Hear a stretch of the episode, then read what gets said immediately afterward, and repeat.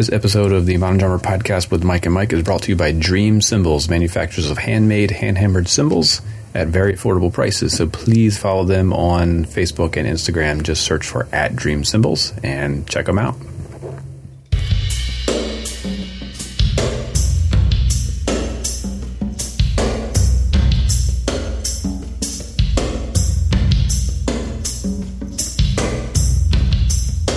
What's up, guys, and welcome into episode 126 of the Modern Drummer Podcast with Mike and Mike. It is going to be an awesome day, and we've got a ton of stuff to talk about. Most of the drum industry is prepping for NAMM, so Mike and I will talk a little bit about that. In our educational section, we'll talk about exercises for developing your weak hand. Our featured artist this time is none other than the great Questlove. In our gear review section, I'll be checking out the 15 inch Meinl pure alloy hi hats. We'll get to a bunch of your listener questions, and as always, we'll give you our picks of the week. So let's get started. Woo! Man, how excited are you for NAMM? Hey, you know, it's actually snuck up and I haven't even thought about it. And Oh, really? for- okay. I mean, this year I'm trying to avoid, you know, locking in too many meetings because those end up just being chaos, mass chaos Yeah, for me because it's right. like they want to do a half hour and then I've got to run to somewhere else a half hour. And inevitably, it's three floors down or something. You So- run into 20 people during that time that you haven't seen in five years. Yeah, just to get on the polite. escalator, and then you're like, oh yeah, Yeah. I got to go to the bathroom, but good luck finding a bathroom that you can actually get into. So, And then you realize you haven't eaten in seven hours. You just you just see some some guy walking by with a bag of jelly beans. You reach in, grab a handful, stuff it in your face. And you're like, bro, Oh, not man. now, not you- now. What my uh, my trick is to fill up on breakfast, like an enormous breakfast, so then I'm not even Okay. thinking about food until dinner time, and then it's it's okay. But yeah, Man. it is next week, isn't it? Goodness gracious, I'm skipping it. This is my first year skipping it in a very long time. no fair. You got to come down. I know. no, I think I'm okay. I would honestly. I did want to go, and I mean, I actually kind of need to be there. I've, I've got quite a few uh, meetings with people from different countries that I just can't meet with any other way. But uh, Carter and I are starting a camp on the Saturday of NAMM. We have orientation that evening. And I just knew that if I was, since I wouldn't be flying, I'd be driving. If I was driving back and forth, I didn't want the campers to feel like like I just whisked in, like, hey, all right, let me uh, just try to, yeah, we'll figure this out. You know, I want them to get here and be like, okay, this is clearly prepared for, and he's ready for us. You know, Well, I I, don't to mean, be scatterbrained. Carter's going to be at NAMM. well, I am aware of that, but he's flying, and uh, and he has me to hold it down. Like he gets to be like the aloof artist, right? And I just, I'm, I'm like, all right, guys, here's what we're gonna do, and it's gonna be, and Oh, it starts man. at 10 a.m. on the dot. And We- Carter might be here, or he might he might be a little late. No, You know, I, I, I think it's gonna I- be pretty He and. I were literally talking about that exact thing, that exact- exact thing last night. Like he was like, "What's my role going to be?" I'm like, "You're just going to be the guy that just plays." He's like, Exactly, dude. Mike's Just going to be have all the awesome. details and all the structure. You just be the guy that just plays. You just be awesome. That's all you got to do. And then and then I'm the guy that every time you do something awesome, the entire class looks at me like to say, "Can you do that?" And then I just have to smile and be like, "Nope, I cannot." but yeah, I'm excited. It'll be fun. And it's still odd to me, but this will be our first time ever meeting.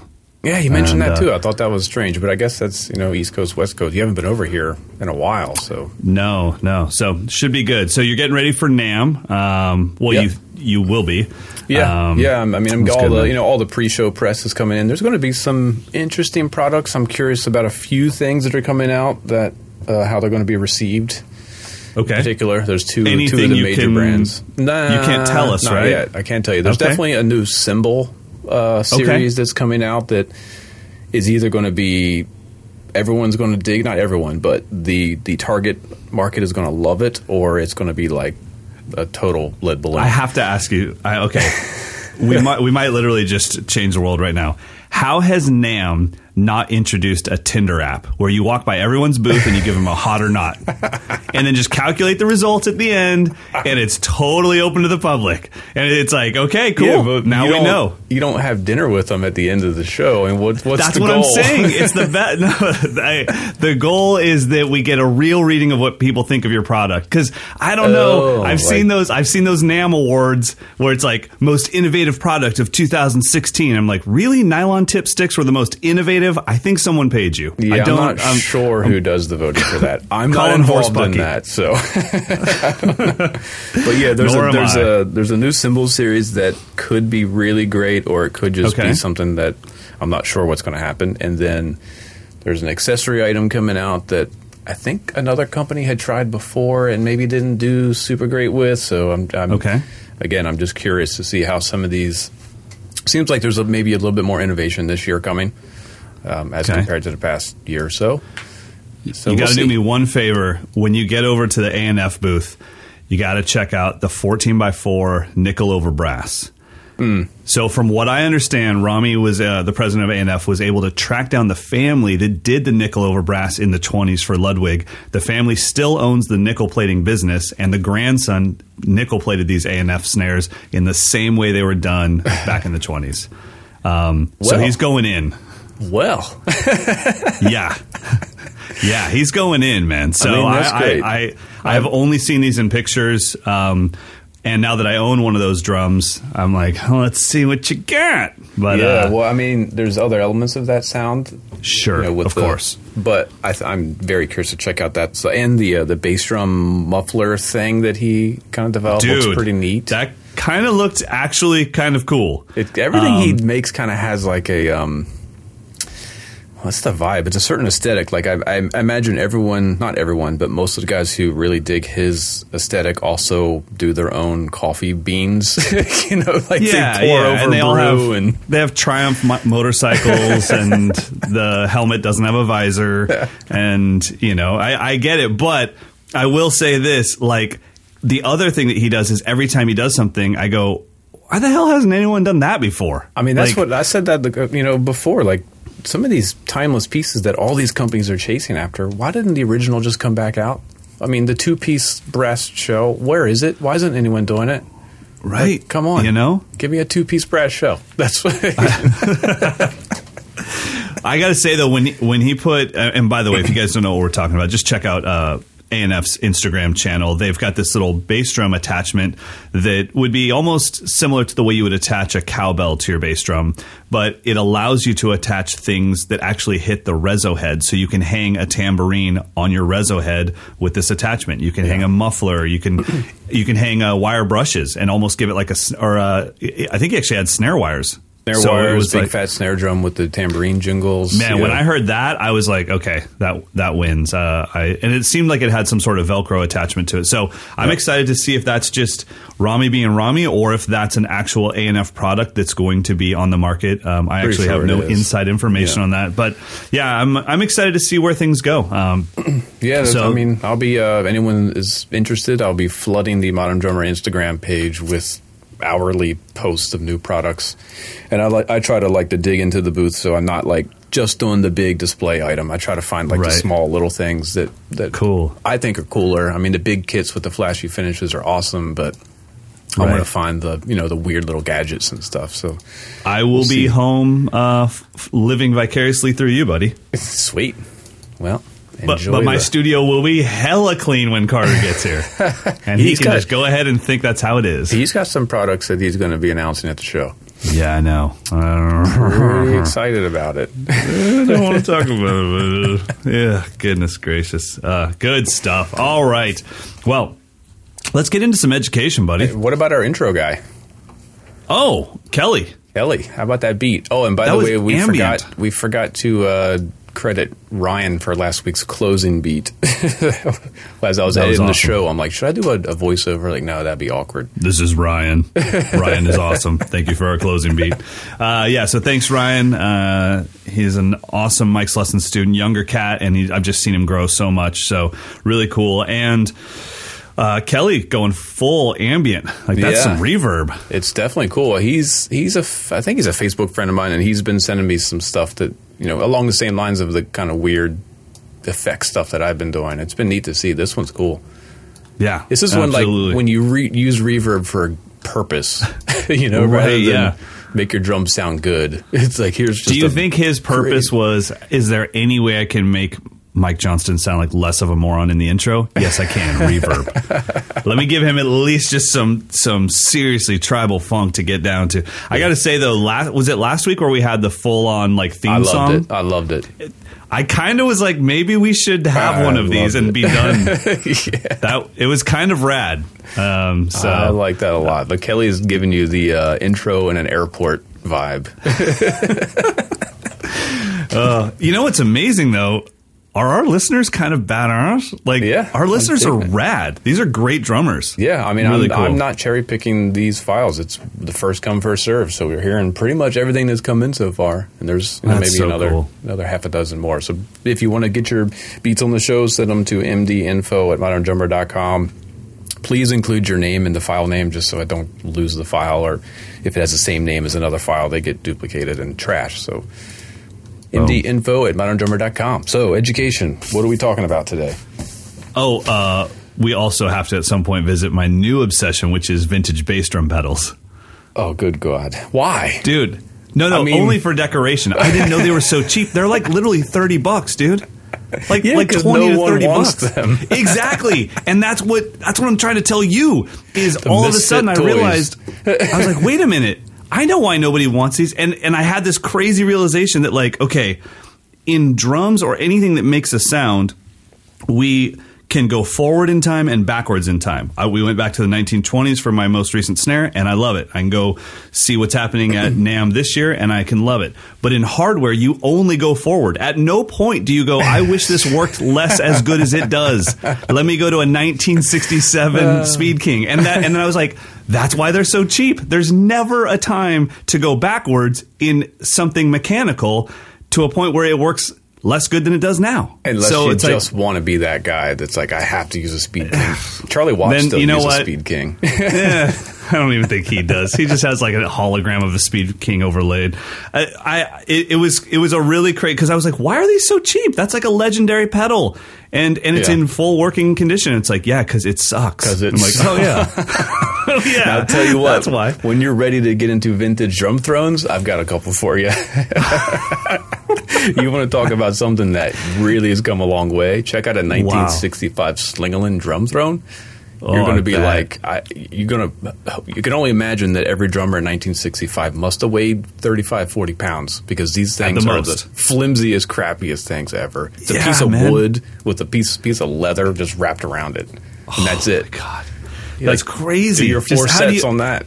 I was going to say these we guys were playing all night long, you know. And th- the thing that I want to do for the camp, I kind of made a joke that I was going to make the campers do speed tests on this Slingerland pedal that I posted. I'm not going to do that, but what I do want to do is I want to all the pedals I bought for thirty to forty or twenty to thirty dollars. Um, they're all playable. So I do want to throw. I got a Speed King, I got a Ghost pedal, I got an old Gretsch, and I got the um, Slingerland Tempo King. But I do want to throw them on the kit and just say, go ahead and jam around a little bit. And now imagine your favorite drummer from the '60s. Yeah, this is yeah. what they were dealing That's with. what I was going to say. So- if anyone wants to jam to a Zeppelin song at one of your camps, like, okay, but you have to use a Speed King. Like, Right? you, if you want to do good times, bad times, cool. Here's the pedal. But you gotta got to use it. Yeah, totally. You know I, I what just- I- I think What I do use from those old pedals is the beaters. There's a certain sound that those old beaters Ah. get that new beaters just don't get. Like when they're slight, when they're slightly worn out and flat on one side. Yeah, I yeah, end for up pulling. sure. I end up pulling out the old Speed King beater often for Well, recording. that's a that's a great point. I, maybe I'll actually give that a try and check it out. All right, let's talk some education. So I wanted to talk about left hand and building up that left hand. now, and I'm just going to say left hand in place of weak hand, but we obviously know there's non-dominant players. hand or whatever. non-dominant hand. Yeah. um, and then, yes, I understand some of you are extra dexterous. You don't have to write us in and be like, just so you know, I don't have a non-dominant hand. I'm amazing at everything. It's like I get it. For the average individual, non-dominant hand, or in my case, my left hand, how I wanted to talk to you about. Let's just pick one exercise. You got a student that comes in, and the student says, "I want to build my weak hand." What is your exercise? How old is said student? Student is at the moment 16 years old. She's been playing for six years, and Okay. she's taken lessons the whole time.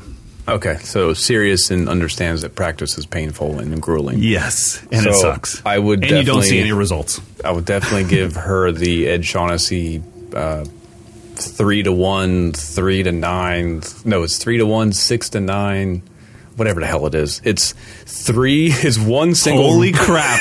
Do you want to cut this out and start over? What's funny is I can see the notation in my brain. I'm like, what is it? It's one to three, three to six, three to nine. So you do one Okay. right, three lefts. Yeah, you keep rights, saying that, and I'll just voice lefts. over. Master educator Mike Dawson gives you his insight on left-hand development. I do have a degree in music education, by the way. Three to one, four to. No, No, just hit a bunch of notes. Yeah. Okay, so what is it? It's you do a single with your strong hand, and then Okay. three with your weak hand. You do Okay. that 500 times. Okay. Then you do three with your strong hand and six with your weak hand 100, 100 times. Then you do three and nine a 100 times. So it's Jeez, it's a 500 It really is like you're like, it's hey, a this is going to 15 suck. it's a 15 minute routine depending on the tempo and you have to pick a tempo that you can do the whole thing without breaking. Okay. And I did that on a pillow for a couple years and it my left hand is still way underdeveloped, but that that kind of evened it out at that stage. I probably started doing that when I was in high school, so I've been playing drums for five, six years, right around that point, and it Okay. was huge, hugely. I mean, and we're talking strictly developing the wrist, the wrist now. Nice. I love it, man. No- no finger motion Great in that one. exercise. So yeah, so that's the grueling, like you enjoy practicing and and just the grind of it. Uh, if it's someone who just wants to play and have fun, I would say learn every beat with your non-dominant hand left hand lead. Yeah, I agree. it. I'm. It's like kind of annoying how much I talk about this exact thing in the live lessons on Mike'sLessons.com when it comes to this, but I always say, "Running Down a Dream" by Tom Petty and the Heartbreakers, left hand lead. That's. That's hard. That's hard to play normal. exactly. and, and and really, the game is how far did you get this time? So it's like, oh, I made it to the chorus, and then maybe next week it's like, oh, I made it to the bridge. And so um, the other thing that I like to do with that, and this, this these aren't my exercises that I'm suggesting yet, but the other thing I like to do is maybe play four bar phrases. Weak hand lead, then dominant hand lead, and listen to the feel. Maybe I can copy Yeah. speed, Yeah. but the left hand's going like check, check, check, check, check, check, and then the right's got chit, chit, chit, chit. Yeah. So I'm trying to even that out as well. Um, so my exercise would be would be the Gadsden beat, our normal single-handed 16th note groove. But the left hand ghosts all 16 notes and accents 2 and 4. So all so both hands are playing in unison. Mm-hmm. But the left hand is ghosted the whole time and still has to pop 2 and 4. So it's a dynamic exercise, it's an endurance exercise, and then it becomes a bit of a musical independence exercise while trying to keep the bass drum groove of whatever song you're playing. So I'll put on uh, whatever, uh, uh, you know, could be um, I don't know, uh, My Own Summer by the Deftones. Doesn't matter. Like anything that's a 16th note, do, and I just sit there doing it and getting that left hand quieter and quieter and quieter. So it's kind of developing multiple parts of the left hand, and it also really shows you like. Oh man, I can't keep this going without when I move the bass drum anywhere other than one and three. Um, the other thing too is it really helps you understand the unison thing. It's like, wow, this is really sloppy. I can't play. I mean, I think we spend so much time on single strokes and our clarity between our notes that sometimes we forget. Can you play both hands at the exact same time? Yeah, right. and this really cleans that up. So, and you might think I'll never use it, and it's like, well, I do. I play that Gadsden groove, and a lot of time, right after the backbeat of two, there's three ghost notes, so it's four notes in a row. I don't want those ghost notes to start trailing the hi hat as I'm trying to quiet them down. Right, yeah. Uh, unless I'm trying to be like our featured artist Questlove, but I, I'd like them to be together on purpose. Now, how do you then, snap uh, the accent out? um, oh, dude, that's that's tough, man. Uh, you're talking when I'm doing the all 16 Yeah, notes, right? yep, yep. Yeah. Um, Like a quick it's just a quick whip, quick wrist whip. Yeah, yeah, for sure. Um, and the problem is when you put that much more effort into one stroke compared to the strokes that led up to it, it messes with your timing because you have to make that stroke much faster to go from higher than it, than all the other strokes. Uh, so you have to really, really focus on that. So I think, Yeah. are you trying it? I can tell what the tendency would be to rush the the 16th note before the backbeat to give yourself Yeah. a time enough time to snap it. Exactly. Yeah. I don't I don't play that one very often. And I probably should. I mean, I- there's definitely a song I'm having to get down to where the left hand is just going crazy. But Right. Uh, that reminds I me. think- I mean, it's not a Oh, left ahead. hand thing, but I heard that when Max Roach would give a lesson to anyone, the first thing, lesson one, was quarter notes with all four limbs. That was it. That was lesson number one. Wow. And using and working on your balance. Like, can you crescendo each limb independently of the other limbs? And think about it. Like we've played our whole lives. When was the last time that you did that exercise? Uh, I, mean, last time I heard that Max taught that way, maybe Exactly. 10 years ago. But if you, yeah, and I was going to say, but and if you had never heard that story, it wouldn't have even occurred to you. But I would have never have done it. But obviously, it's, like, can, as soon as you can't say it, it's that, like, oh my gosh, yeah. I, well, I, I have only played for 35 years, so Yeah. I'm not. I'm not even bummed at myself that I haven't done that yet. I, I'm just on this instrument. I'm just getting warmed up. I'm I've worked almost on an intermediate now. quintuplet over 60th note possible variation, but I've never once played quarter notes with all four limbs.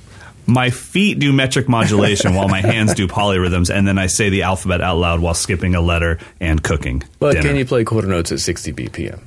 No, because that would be useful, and I don't ever want to do anything useful. I only want to do things that are hard and make other musicians upset at me. Oh, Goodness gracious! All right, well, there's two great exercises for you. Do the Ed Shaughnessy uh, thing that Mike can't figure out yet. Okay, let me give it to you. some- Let me give it to you straight here. it's a right and three lefts. You repeat. 100 times, 500 times. I mean, you could pick a number. Let's just say Okay. 100. Just, you know, 100 times. Then you do three rights and six lefts. Okay. You do that half as many times as you did nine. the other one. So that would be 50. And then you do three, and did I say nine? Yes, three with the right, nine with the left. You do that Okay. 50 times. So you've got a grouping of four, then um, nine, then 12. So as far as a metronome setting, do you feel this as a subdivision of triplets or as 16th notes? No, it's just it's just a steady stream of notes. Okay. There's I'm just no- trying to think of no setting the metronome. Yeah, there's no Oh, there pulse. is no. Oh, Yeah. okay. Okay. You just gotcha. do one, two, three, four, one, two, three. Okay. okay. You just count them, but you want to keep it Okay. keep it steady the whole time. I gotcha. Okay, cool. Yeah. Or you, so you could just set your metronome to just the whole Exactly. exactly. because that's so much fun to I mean, listen it's to. it's it's designed to be torture. Drumming is torture. It's not fun. There you go. Take that. 16 year old female student that's been playing for six years. Mike's going to just drop the hammer on you. I mean, All I think when you're at that age, that's when you're like, yes, you should, yes, give me the stuff Oh, that's I agree. hard and I torture agree. and you know, it- well, here's the other thing, especially for people in school music. This is another reason why I think school music is so important.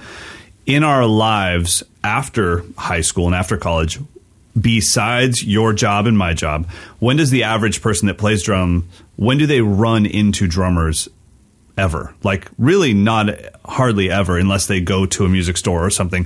Where with in school, I knew that ev- five days a week I'd be running into four other drummers in school band, and I always wanted to be like, "What are you working on?" Oh, well, here's what I'm working on, Yeah. and my exercise is cooler than your exercise, Yeah. and let's trade exercises. And so I think you're right. At that age, you should be just going for it, and and you got you got nothing else to do. I mean, I was so I would like watch like like MTV and just do that exercise, or watch a drum video and just do that exercise. I agree. Yeah, Yeah. I agree.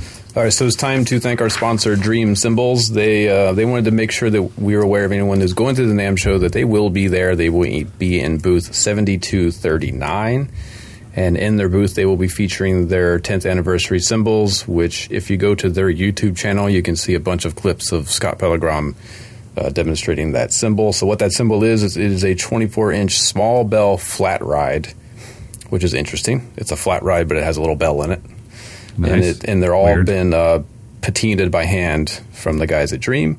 So they're all completely different. So it has like the you know the clean attack of a flat ride, but it's it's 24 inches, so it's got a lower pitch, and it also opens up more because it has a bell. So it's kind of a unique kind of a flat bell with more wash, like a flat ride with more wash. Kind of neat.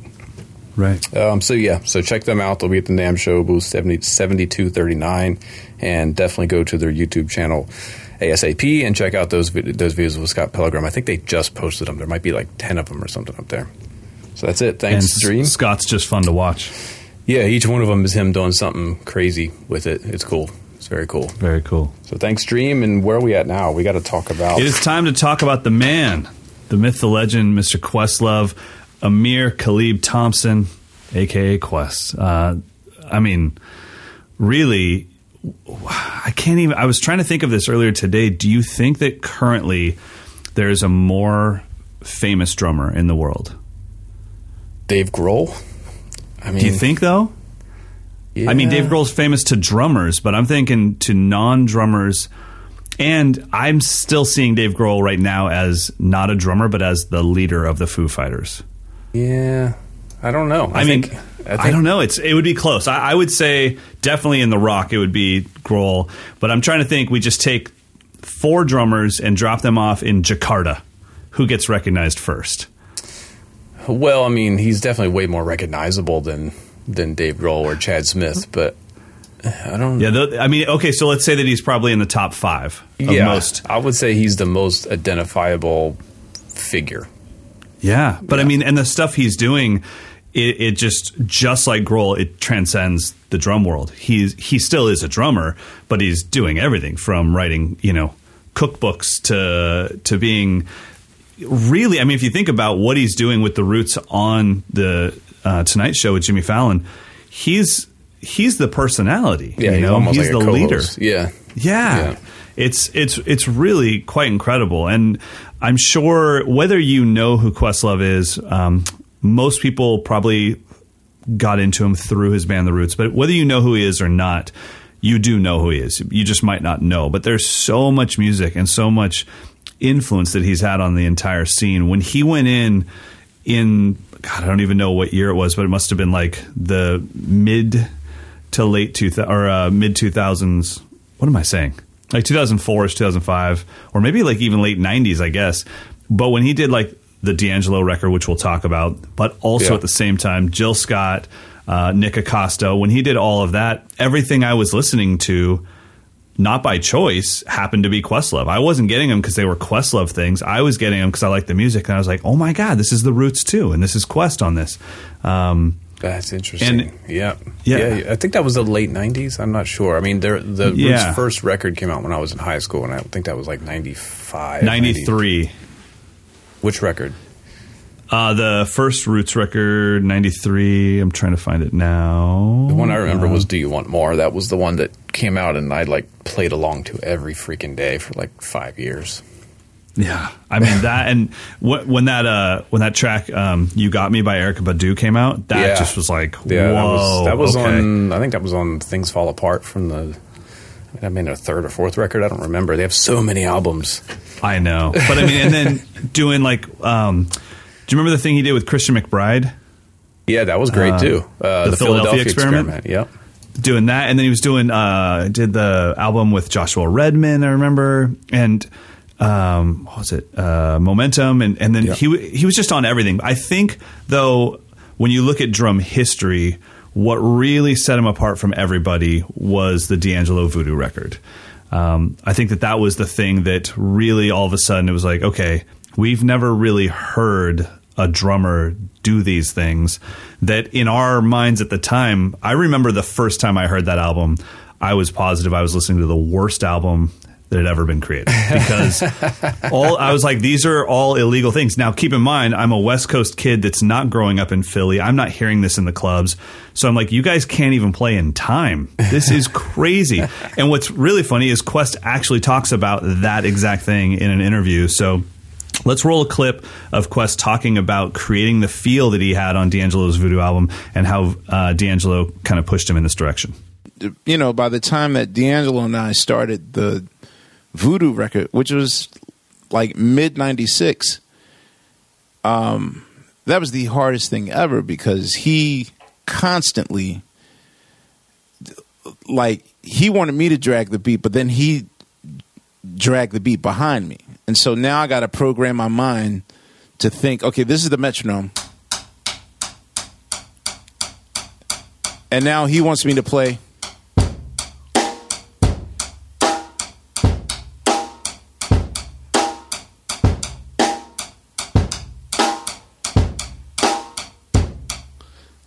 which is you know I, I started having issues like well what if other drummers like the musician community is going to laugh at me and he's like nah man trust me like use the Force. That's he's he uses all these Star Wars analogies with me, like use the Force, man. And I'd never seen Star Wars, so So where was that taken from? It was like a Red Bull Music Academy interview or Yep. something. Yeah, it's uh, it's actually called Couch Wisdom: Questlove on D'Angelo's Voodoo, and uh, it's from the Red Bull Music Academy. What I think is cool about that is that while you can analyze it scientifically and say how far back is the backbeat and how far forward is the hi hats, I mean, even in his little plan demo there, he's he's just guessing. He's just all right. Let me just play behind the beat. Let me just play ahead of the beat, and That was what was crazy. Like I kind of thought when he started to play that it would be this thing that just sounded like a loop, but he just kind of messed with it, and then it was like, okay, cool. This around. technically sounds bad. Let's stay here.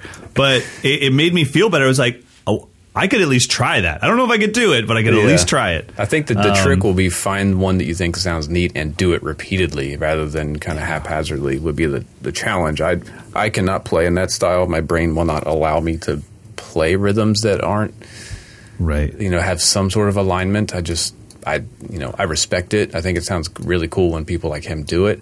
I don't love it when when other people just kind of go Right. into it. I Yeah. don't think it's something that you should appropriate unless you're really into this style. um, No, I mean, and his name is an adjective for this. Like we've used Steve Jordan's name as an adjective to describe pocket and groove. We've used Matt Chamberlain's name to describe texture. And when somebody does that, I'm like, I either say, "Oh, you're doing the Philly thing," or you're doing the Questlove thing. yeah. But I never think like, "Oh, cool, you must have just come up with that on your own." It's like he stamped this so hard on those albums. Um, you know, D'Angelo, Jill Scott, Erykah Badu, Bilal. Uh, Nikka Costa, those albums just had such a thing to him. Even John Legend. I mean, he's done everything. Yeah. And I think it's important to point out that he didn't doesn't always play that way. Like that was Oh, a for thing sure. that they invented for the the you know the D'Angelo record, which is not dissimilar to how Al Green and Al Jackson Jr. invented that sound for that period of records. But Al Jackson Jr. didn't play like that on everything. And Questlove, Mm-hmm. well, and the Roots don't play like that, yeah, they change every record. I mean, right? Totally. it's like some records he'll have a fusion kit, some records he'll have a you know a piccolo snare, some records he'll have Yeah. big sounding. I mean, it, so like that. While that's really captivating and it's cool, that's just one tiny little piece to what he does. Uh, Yeah, tiny, I mean- little piece. I, you know, I I would say the only other album that I really hear it on is um, I think it's called "Who Is Jill Scott." So it's Jill Scott's first album, which he was recording at the exact same time as the D'Angelo album. So that Right, makes, makes sense. sense. But for the most part, it's all super pocket, um, just crazy super pocket. You know, So I sent you a link before. I think I made it a couple days ago, but they they had released the Roots released their own version of Jay Dilla, uh, some of their favorite Jay Dilla beats, and they recreated them like live. so I don't know if the album is still available, but it's called Dilla Joints. Um, it is on YouTube, so you can check it. It's streaming there, uh, but it's it's pretty amazing. They're recreating these these produced beats, you know, live, and he's playing every note of it. So I wanted to also grab just a little bit of that. So we'll grab just the first thirty seconds of the opening cut, which is called Hall and Oates.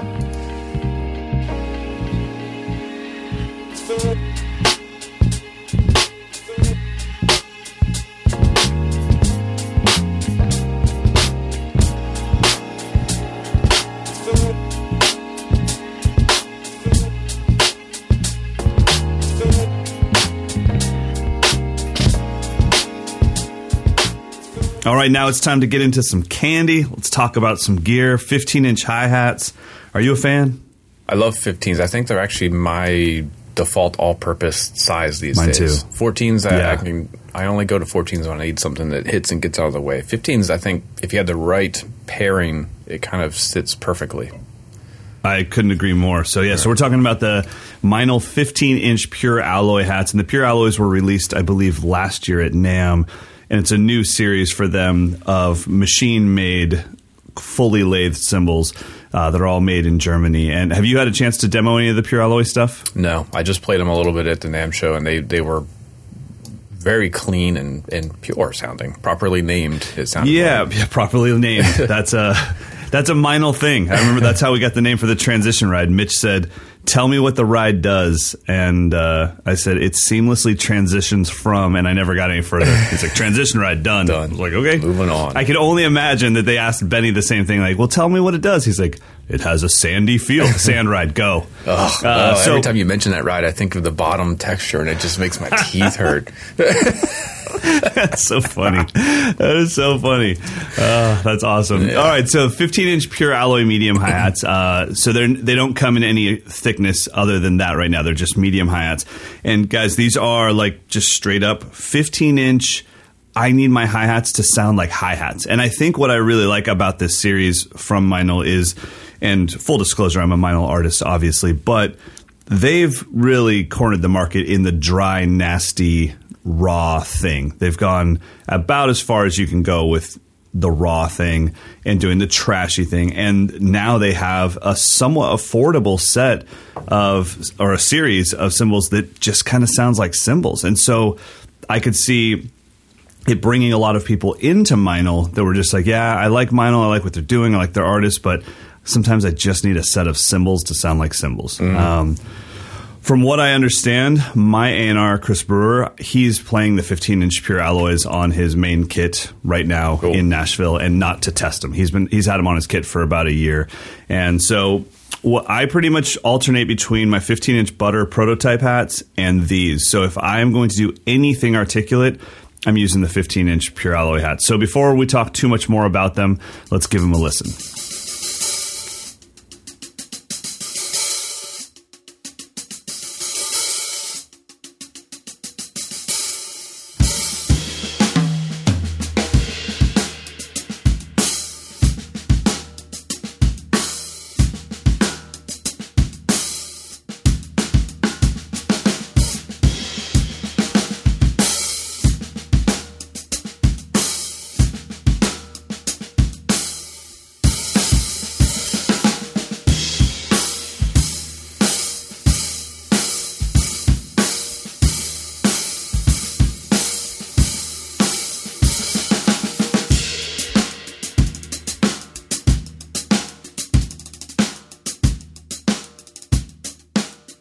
So I think it, it has it's has, has a lower pitch than I than some of my 15s, which is kind of surprising. So it has kind of like a deeper pitch, but still has that real clean attack, which is kind of hard to come by. You know, it's I think Meinl has been brilliant in their marketing because ten years ago when I first started really checking them out, they were a heavy metal cymbal. I mean, it was like Oh, absolutely. That's what brought them bright and on the scene. Yeah, and then very quickly they went to like the opposite of that. And I wonder how many people forget that these guys they, were known as like a heavy metal cymbal primarily. they were what put them on the scene was technically the Vans Warped Tour. Um, Oh, cool. You know, thing, things of that Yeah, nature. Uh, that was uh, what they were endorsing. They, you know, every artist and they, um, they, every artist on Ozzfest. It was like all the metal stuff and all of the Yeah. punk pop stuff. Those were the Meinl guys. And I mean, I think really you have to give a lot of credit to Aaron Gillespie for bringing them to for making them cool. Um, he was, you know, Underoath was exploding, and he he just was the thing. And so there was so much stuff, and then even Jason Bittner doing like the straight metal That's thing. That's what I remember. Um, yeah, Chris Adler, Jason yeah. Bittner, those were the guys, and uh, Brann Dailor. It was like they had all Brann the, Dailor, the modern sure. metal dudes. Absolutely, yeah. And then what happened was, I mean, this is what people don't realize is that Meinl has only been making professional level cymbals for a little over a decade. So the Byzance series is their first venture into professional level B20 cymbals. And that, you know, that brought on Thomas Lang because he was a Zildjian guy. Oh, right, Um, yeah. Johnny Rabb had a huge part in all of this. You know, he he came Yeah. out with kind of all the the Drumbals and all that stuff. And then I think a really the biggest thing that really pushed them into okay, now you are now it's the big four instead of the big three was the signing and the explosion of Benny Greb. Yeah, it was kind of Uh, like the perfect storm. Like he really came to prominence at the same time.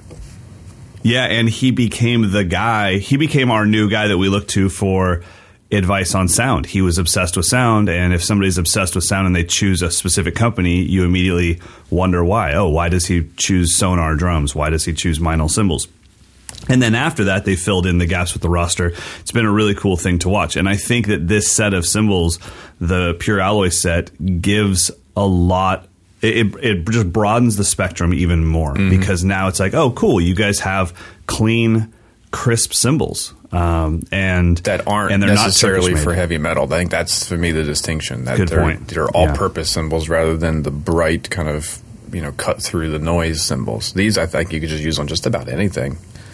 Yeah, well, the other thing that's really cool is, and this is what Meinl Germany was pushing for, was can we make a set of B20 cymbals, high end cymbals, in house? Because if we can, we can drop the price down because we don't have to have them made in Turkey. Oh, right, yeah. Um, and so these are all made, you know, this is the first kind of set of professional cymbals. They tried it with the M series a little while back, and I think that was part of the progression leading up to That's this. right. I forgot about that. Yeah. Yeah, so that was leading up to this, and you know, full disclosure once again, as an artist, I don't think they got it quite right. There were certain cymbals in the M series line that worked pretty good, and there were certain ones that just didn't with that process. I mean, they, none of them sounded bad by any means, but it was just it was like, yeah, the crashes are still a little too thick, um, the ride's too pingy, and everyone just kept moving towards the Byzance. And then with the pure alloys, it was like, uh oh, uh, yeah, I think we're good here. So these are pretty amazing cymbals. Uh, and price wise, for a set of 15 inch hi hats, you're looking at about 340 bucks, uh, somewhere in that area. Yeah, and that's not not, bad. bad for a professional set of 15s because. One thing that people forget when they look at hi hats, they just see a 15 inch cymbal, but you forget there's one underneath it. So you're looking at a 30 inch ride. Yeah. Right. Think of it metal wise. It's a 30 inch ride. this is a big piece of, there's a lot of metal. So 340 bucks to have a, a nice set of 15s. And like I said, for me, these are out of all the hi hats I have, and I have a lot here at least to demo. Uh, these are, this is my second pair. So I have my 15 inch butter hats, which are my, you know, I would say similar to just old school vintage cymbals. And then I have these for, for clarity. And you could hear even in that playing demo, when I do a little five stroke roll on the hi hats, you hear every single note. Yeah, but it's not. like I think again, it's not super high pitched and bright, which is it's like a nice blend. Right. Yeah, I'm not using exactly. I'm not using like a two uh, 24 inch extra thick rides. Like, ting, ting, ting, ting, ting, ting, ting. Uh, yeah. So I. Can we talk about the absurdity of hi hat sizes recently? Like, I don't want Yeah. to see any more twenty inch hi hats. Just stop No. it. Just I'm with you, stop it. we're all aware of you know what what can what's possible. I mean, really, you know, when, actually, these are a good example of that. Um, you know that this is like a callback to when people made. We have a 20 inch cymbal. You know, uh, my buddy right. Tim Metz just brought over a full set. So he, um, I've told you about Tim quite a few, few times, but Tim got a full set of uh, Zildjian. Um, what is it? The A's, I guess, the old Old days or um, K's. 50s. Yeah. Yeah, I think, and uh, but they're all. Um, it was all new old stock, so never been played. Oh, one owner that never played them, and they're all brand new. And so he brought them over, and it, yeah, it's cool. I mean, it's like, well, this is my 20 inch A, and this is my 22 inch A. It's not a crash. It's not a Oh, ride. yeah. It's a cymbal. And these kind of remind me of that. It's like that's just a cymbal, um, or the uh, Paiste Giant Beats, same thing. Yep. And so these kind of have that vibe to them. So yeah, if you guys are looking, if any of you are looking for a good set of 15 inch hats, they make 14s obviously as well, but the 15s really stood out to me. And you know, my when my rep calls me and says, "Look, I know it's not your sound, but I have to send these to you because I think you're going to freak out." That's a good sign. Um, Yeah. You know, he doesn't say that with every single cymbal that they've ever made. So uh, definitely check them out. All right, you ready to get into some listener questions? I think so. What do we got here? We've got first one is from Ralph. I think we've touched on this before, but it's always a good one to bring back. So my question has to do with your thoughts on using homemade charts or roadmaps on gigs. He says, "Often I am the only guy in the band using one. While I'm certainly, while I'd certainly rather be correct on the form of the tune, do you think I should get out of this habit? Um, if and then he says, "Do you guys go with a tablet rather than using the paper charts? What do you recommend?" Uh, that's, a, that's a really good point. I think, uh, well, one thing that stands out to me right away is ju- is that you're the only one using the chart. Yeah, If I'm in a situation that's like a rock situation, I don't want to be glued to a piece of paper while my bandmates are having fun because half of our role in that gigging situation is to provide entertainment. And I can't really entertain anybody if I'm staring at a chart. if it's if it's a jazz band situation or a big band situation where everyone's staring at a chart, then obviously you don't look out of place. So I think for me, when I do cover gigs, I have a roadmap and I glance at it, but that roadmap is spaced out in maybe even 16 bar phrases or as simple as verses and chorus. So I just kind of I don't really need to look to my left again until we come to the chorus. Yeah, And I think you can it. definitely be um, you can be locked to that chart forever if you don't at one point say I'm not taking my book. you know, like Yeah, I agree. That's something that that I think anyone who's who's messed with this has had to deal with is. You know, if you're doing one show, if you're filling in for somebody, or if it's your first time playing with this band, or first time playing the song, use the cheat sheets, use whatever you need to do. But if it's your tenth gig and you're playing the same set list, leave the freaking book at home, because chances Yeah. are it's already in your memory. It's just you don't trust your memory to just go for it. So I think at least Yeah. just close the book on a couple songs and just give yourself the chance to to not disappoint yourself because I almost I would- guarantee you know the song. You're just afraid. I would love to have a psychiatrist take a look at what's happening to a drummer when they're staring at that cheat sheet and how small the world is because they just zero in on a point. And Yeah. they just know that if, if you look away you're going to see people's faces you're going to see your band you're going to see all these drums in front of you and it's like information overload you Yeah. know and i could see it being a little bit of a safety net even for the drummers and musicians that don't need it. It's just like i'm just going to stare at this point because then i don't have to worry about performing or who might be watching me or anything like that. So yeah i, I agree with you. Once you've got the gig somewhat down leave it at home you'll be fine. And honestly besides a few obscure tunes, most Western music is fairly like you can kind of hear like we're probably going to stop here. yeah, yeah. It's for for me. It's always about finding what is the one unusual spot in the song because there's usually only Totally. one thing. It's like an extra bar Yep. before the bridge, or there's like a couple hits before the last chorus. Right. Memorize that. The rest of it, you know, it's going to be intro, verse, chorus, verse, chorus, some kind of a bridge. bridge, chorus, or solo. Double chorus out. Yeah. So yeah, Every time. I think just trust yourself and listen to the songs more without the chart. I think will help too. Yeah, the the uh, shower listening and the driving listening, but not active listening. Just have it on. It just gets ingrained, and you just kind of know. Yep. All right. Next one comes from. Um, how do you say this? G I L L E S. Is it Giles? Is it Gills? Or is it Gillis? Sorry. Either, either I think all three are pretty cool, and whatever, whichever one it isn't, that's what he's going to be getting called for the rest of the day. we'll call So, him Mr. well Casey. done. Let's assume it's a Mr. Casey. There we go. Um, have you guys had personal experience with the Indian Konnakol syllable system? If so, if so, how useful did you find it, and does it have any potential pitfalls? Great question. Really great question. Uh, and that's, you know, trying to think, man, who could have brought that to my maybe maybe it was Pete Magadini that brought it to my attention for the first time, and that's kind of how I was learning odd groupings. Uh, but I didn't go very deep into it. I kind of made my own thing for odd groupings, and I, I felt that the Indian world was something that was extremely vast, and I didn't want to I didn't want to kind of scratch the surface. I wanted, if I was going to get into it, I wanted to get into it. And I'm still so poor at playing uh, a single stroke roll that I, it just hasn't been the thing that I've, I've, you know, sought out somebody to, to learn. But I, obviously I went and saw Steve Smith play with uh, the Masters of Percussion, Zakir Hussain and the Masters of Percussion. And obviously it's beneficial. So have you, have you studied it? I mean, I did. I studied tabla for a couple years. I mean, never got to the point where I could even play a composition. Uh, but I, I think the syllable stuff helped, but I don't think it's crucial. Like for me, it was more like why learn another language when I already know 16th notes and how to say them accurately. I don't need other words and syllables. Um, but I can see the benefit Right. where if you learn the five note syllables, then you can just repeat that pattern without having to count, um, you know, the, the subdivisions in, in ones and twos and threes. But Right. I mean, it all kind of made sense, you know, as far as, like I said, we already know our odd groupings.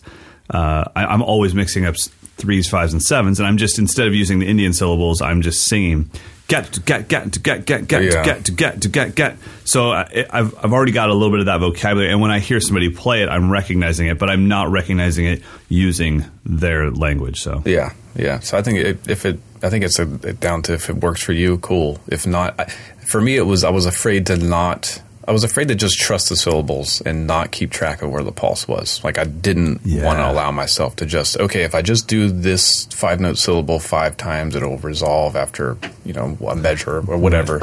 I didn't want to do that. I'd rather like where does the downbeat fall within each five, and now I'm good. Yeah, well, and that's the thing is I think we just have our own languages, and the, that's the language that makes the most sense to me. Is exactly what you said. I need to know like, well, are they?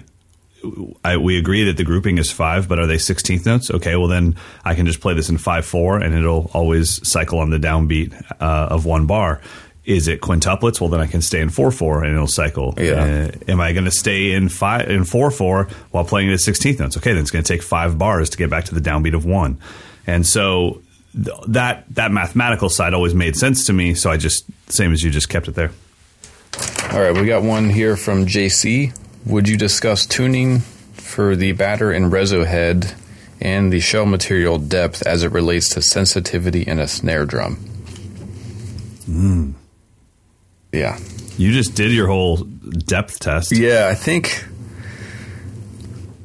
I think the sensitivity isn't really I mean it doesn't really all that stuff doesn't really matter it comes down to the bearing edge, the bottom bearing edge, how how clean is it, how flat is it and then tuning I mean, I think as long as the bottom head is tight, you're going to get the maximum sensitivity out of that drum and then shell material, I don't think that one material is going to be more. I mean, if you have a really, really bent up, crappy steel snare drum and a really clean, sharp edge on a mahogany drum, the mahogany drum is going to be more sensitive than the steel.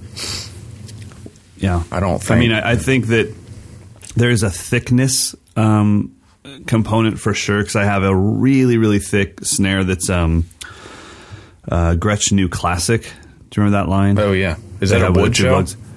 It's a wood shell, and it's and and they did the, th- the thing where each drum was progressively getting thicker. Yeah, like the right. the rack tom was thinner than the bass drum, and um, the snare's a pretty thick drum, and it's just not very sensitive whatsoever. And um, you know, I think I think the depth isn't going to really control the sensitivity. The depth seems to be what chokes the drum out a little bit, you know, and, Yeah. and makes it.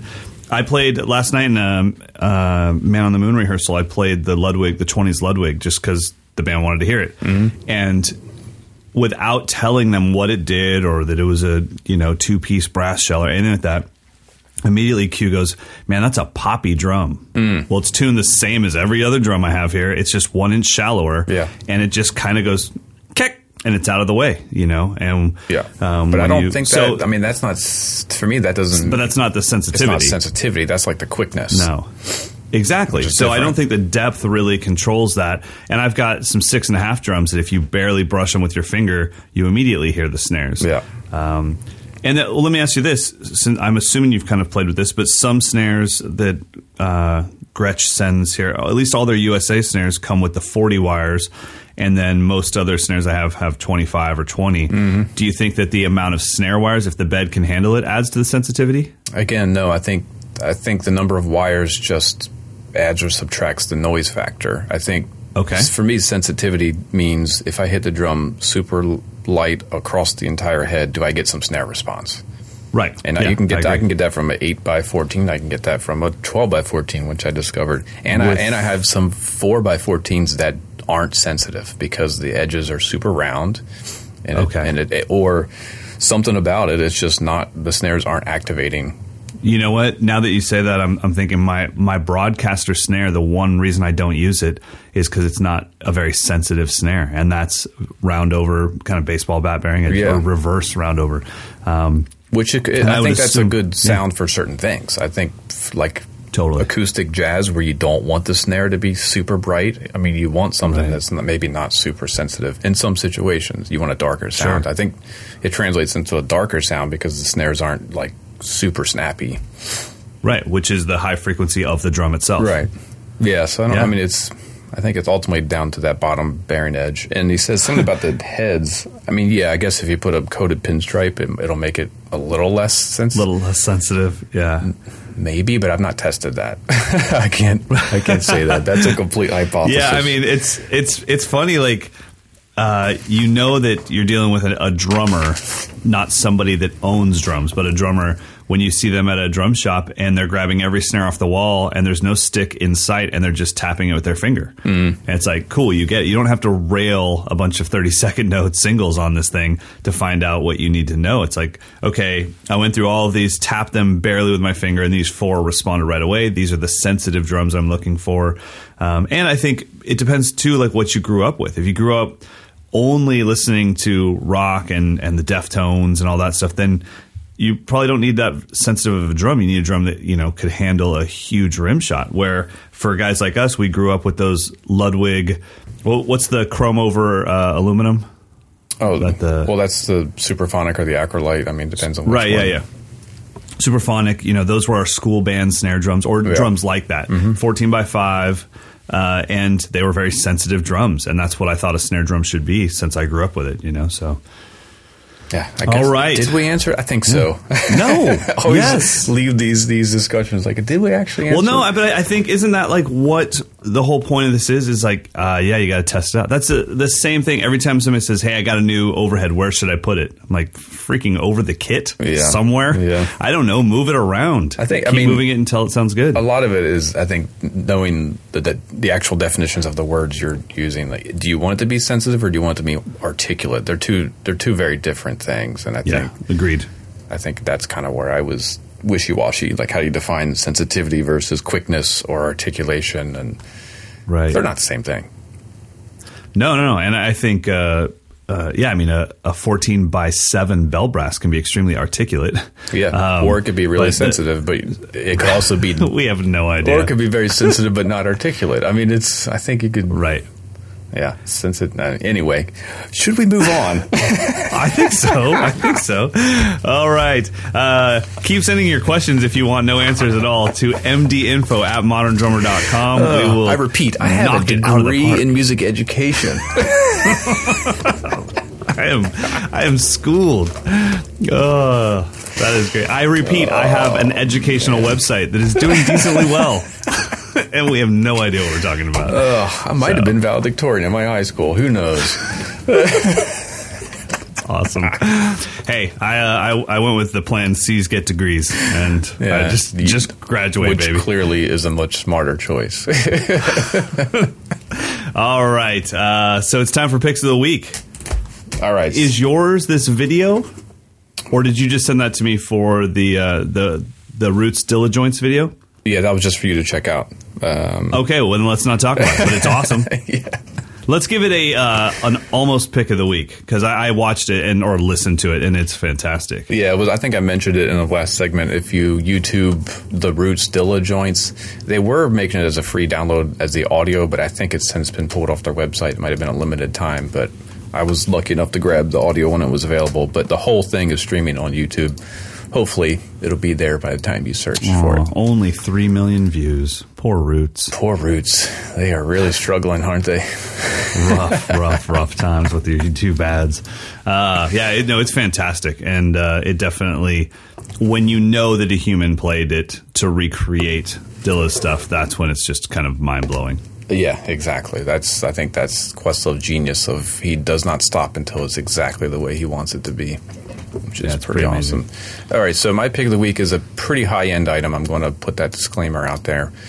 Uh, DPA microphones sent me. What are they calling this thing?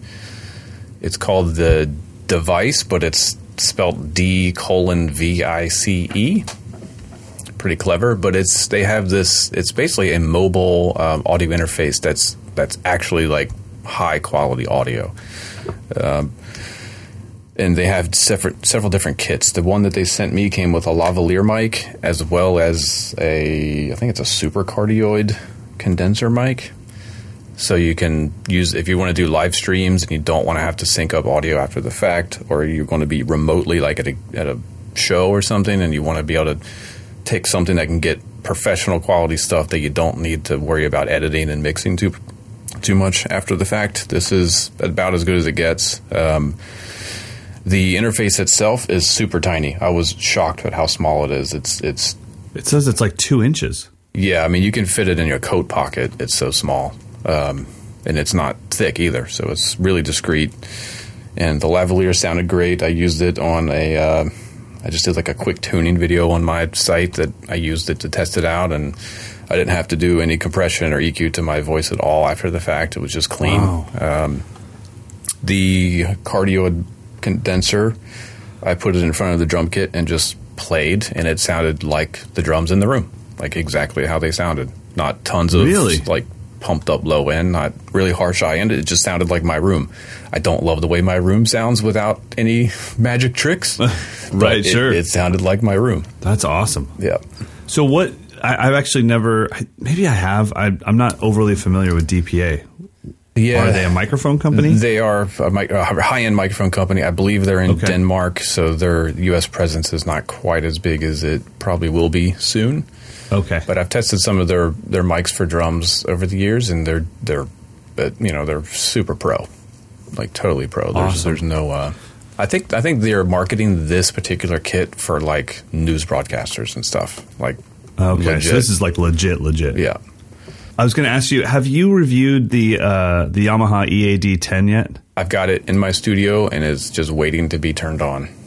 Okay, because I'm uh, uh, Yamaha's just sent one out for me, and they were like, "This might be the answer for all of your students that are looking to make drum videos for your site, but don't want to get into full blown interfaces, microphones."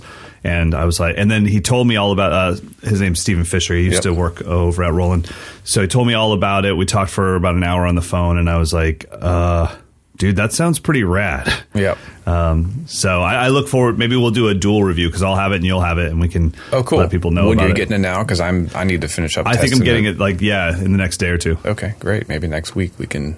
That'd be really cool. All right, my pick of the week is a little less expensive than Mr. Dawson's. Um, I believe you can download the EP for four dollars. Uh, the group is called uh, I think Vallis Alps, V A L L I S Alps, A L P S. And all it is, uh, I'm talking about, uh, they had an EP from 2015 that was self entitled.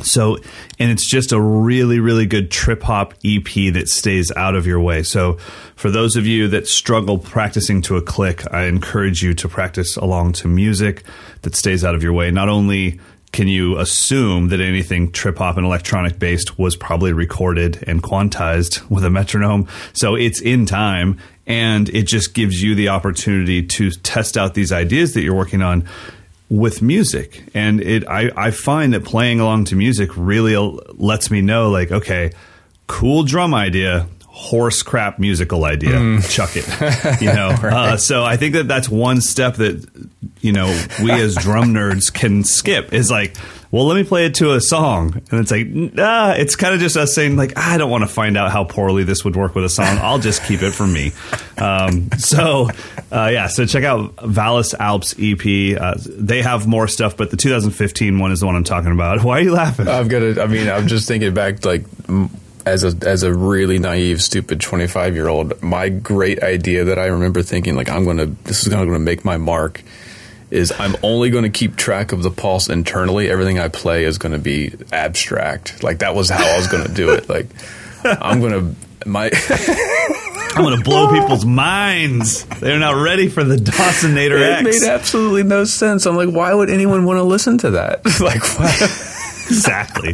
That's kind of why it's important to once you're done and you got the idea worked out and you've got it memorized and you've worked out some orchestrations, just put on a John Mayer track and just you know find out is there any time that you would ever use this. Um, like it's, sometimes people will be like, "Hey man, I worked really hard on that YouTube video you did. Like, where would I use that?" And I'm like, "Oh, in your next YouTube video." yeah, yeah, right. That's that's the only place you would ever use that. Uh, that's that's drum entertainment. It's fun to do that stuff, but musically, or do what I did, make your own band and be like, "Hey guys, I'm gonna play like this the whole time. yeah.